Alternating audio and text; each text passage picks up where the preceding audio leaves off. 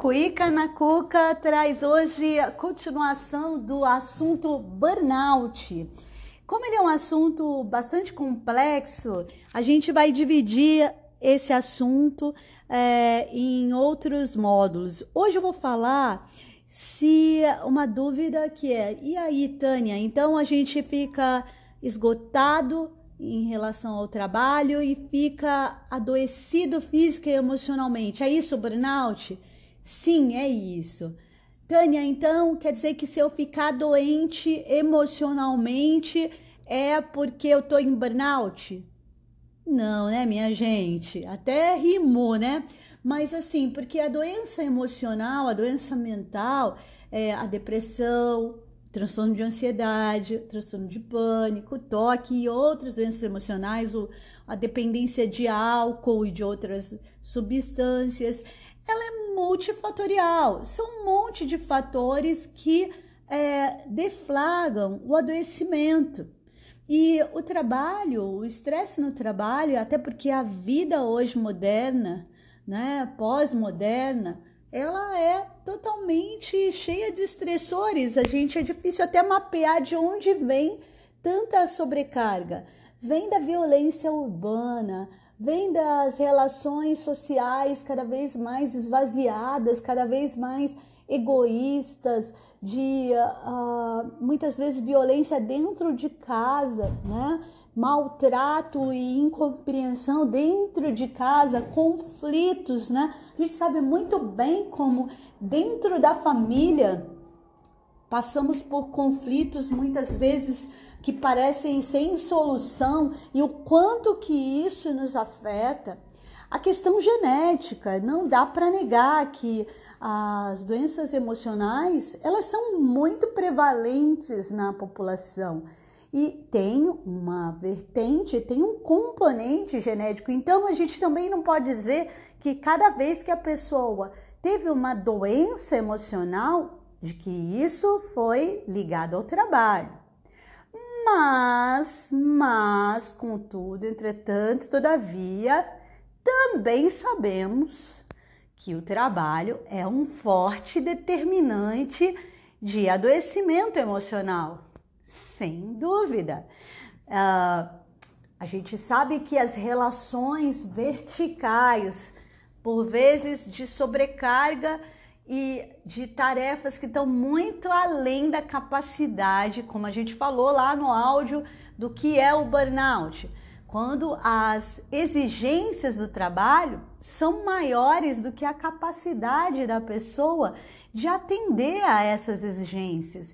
E muitas empresas começam a despertar e não porque elas são boazinhas, mas porque os rearranjos da previdência, da, das conquistas em relação à saúde ocupacional, elas vêm acontecendo ao longo de algumas décadas aí, de cada vez mais exigir que as empresas cumpram o seu papel na saúde ocupacional, porque as empresas, né, o lugar que a gente trabalha é um espaço de vida, da nossa vida significativa.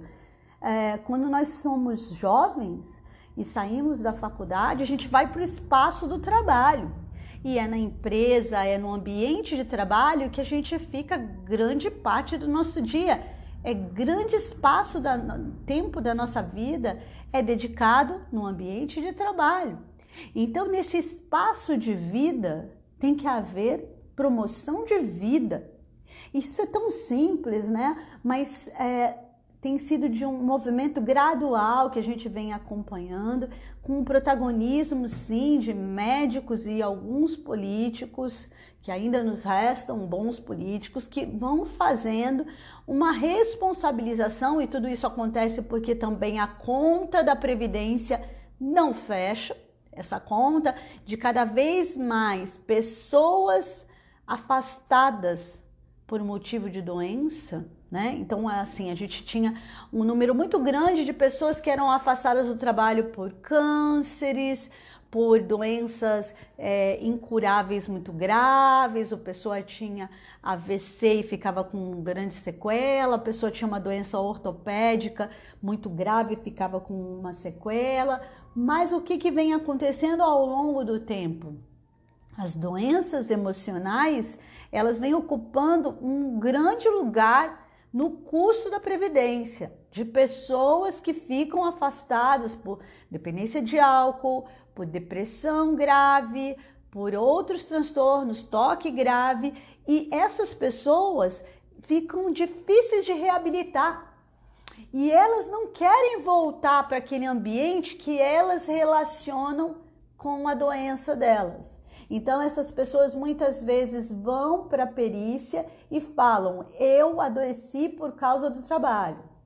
E aí é, uma, é bem complexo correlacionar o nexo causal. Obviamente, existem especialistas, peritos para isso, e que cada vez mais falam: peraí, então tá bom, se tem um grande número de pessoas com doença mental relacionada ao trabalho, essa conta não tem que ser paga pelo governo. Essa conta tem que ser paga pelas empresas. E essa conta vem sendo repassada por mecanismos legais que é, já existia uma taxa que se chama FAP, que quanto mais a empresa tem pessoas afastadas é, por motivo de doença ligada ao trabalho, maior é essa taxa. E essa taxa é uma porcentagem em cima da folha total de pagamento da empresa. Pensa uma grande, grande, grande empresa com milhares de funcionários e que tem uma alta taxa de afastamento por motivo de doença. A FAP que pode ser 3%, por exemplo, em cima de uma folha de pagamento de uma empresa super grande. Ou seja, essa empresa ela tem um, um, uma despesa que ela tem que pagar todo ano para o governo super alta. Sem contar que a, a despesa também impacta no sinistro dos planos de saúde dos funcionários. Então, esse áudio aqui é para. Eu vou segmentar ele porque esse áudio é para vocês terem uma noção de como essa questão do burnout está impactando as empresas. É, o sinistro, continuando, o sinistro que é o, o custo que a empresa tem com o plano de saúde em quem tem doença emocional, quando você tem muitos trabalhadores com doença emocional, é um sinistro alto, porque frequentemente pessoas com doenças emocionais, elas têm queixas físicas inexplicadas. Como assim, Tânia? Queixas físicas inexplicadas. Vou explicar para vocês. Pessoa que tem depressão, e é, é muito frequente depressão com misto de ansiedade, a pessoa ela tem uma preocupação física muito maior. Então ela tem dor de cabeça, por exemplo. E aí ela já acha que ela tem uma coisa grave acontecendo na cabeça e que ela pode morrer por conta dessa dor de cabeça grave. Ela já imagina que ela está com algum tumor cerebral. O que, que essa pessoa faz? Marca uma consulta no neurologista. Vai para o neurologista extremamente assustada, falando que tem dor de cabeça, às vezes a, a vista fica escura, fica turva. O neurologista pede uma tomografia, aí não vem nada pede uma ressonância, aí não vem nada, pede um eletroencefalograma, e aí o neurologista começa a pensar: não, não é nada orgânico, tumoral dentro do cérebro. E aí essa pessoa também tem queixas de palpitação. Nisso, enquanto ela estava fazendo lá a tomografia, ela também foi no cardiologista. Aí o cardiologista, ah, eu estou tendo palpitação, falta de ar, pede eletrocardiograma, ecocardiograma, teste de ergométrico e por aí vai. Enquanto está esperando esses exames, ela também tem dores articulares. E aí ela vai no ortopedista, mesma coisa. Passa mal com uma crise de pânico, vai no pronto-socorro.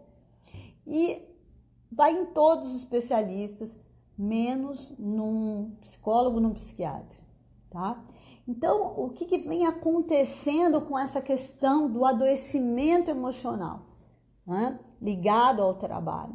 As empresas têm se dado conta de que ela vai ter que fazer obrigatoriamente, até porque agora, por regime de lei e por uma conquista dos próprios médicos de trabalho também, que protagonizam uma saúde ocupacional em que o médico do trabalho, e aqui eu vou fazer uma referência ao professor Paravidino, que é um professor de titular de medicina do trabalho da UF.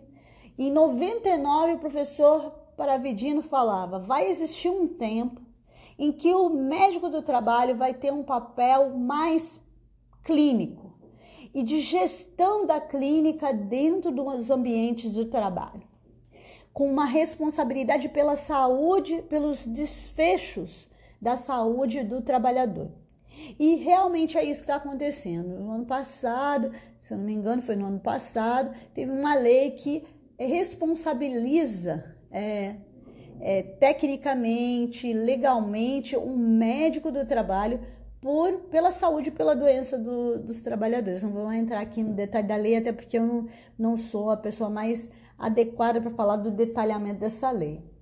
Mas tudo isso que eu estou querendo dizer diz respeito a que o burnout e o adoecimento emocional passa a ser sim para as empresas e estou explicando por que que as empresas agora elas vão ter e elas começam as grandes empresas a ter uma mentalidade de cuidado. Então não desconfiem, quer dizer, podem até desconfiar, mas vai ser agora um movimento natural em grandes empresas eles zelarem por rearranjos da cultura da empresa, da reorganização dos processos de trabalho, de facilitar o acesso das pessoas a, aos recursos certos mais cedo possível para que ela tenha apoio para não adoecer.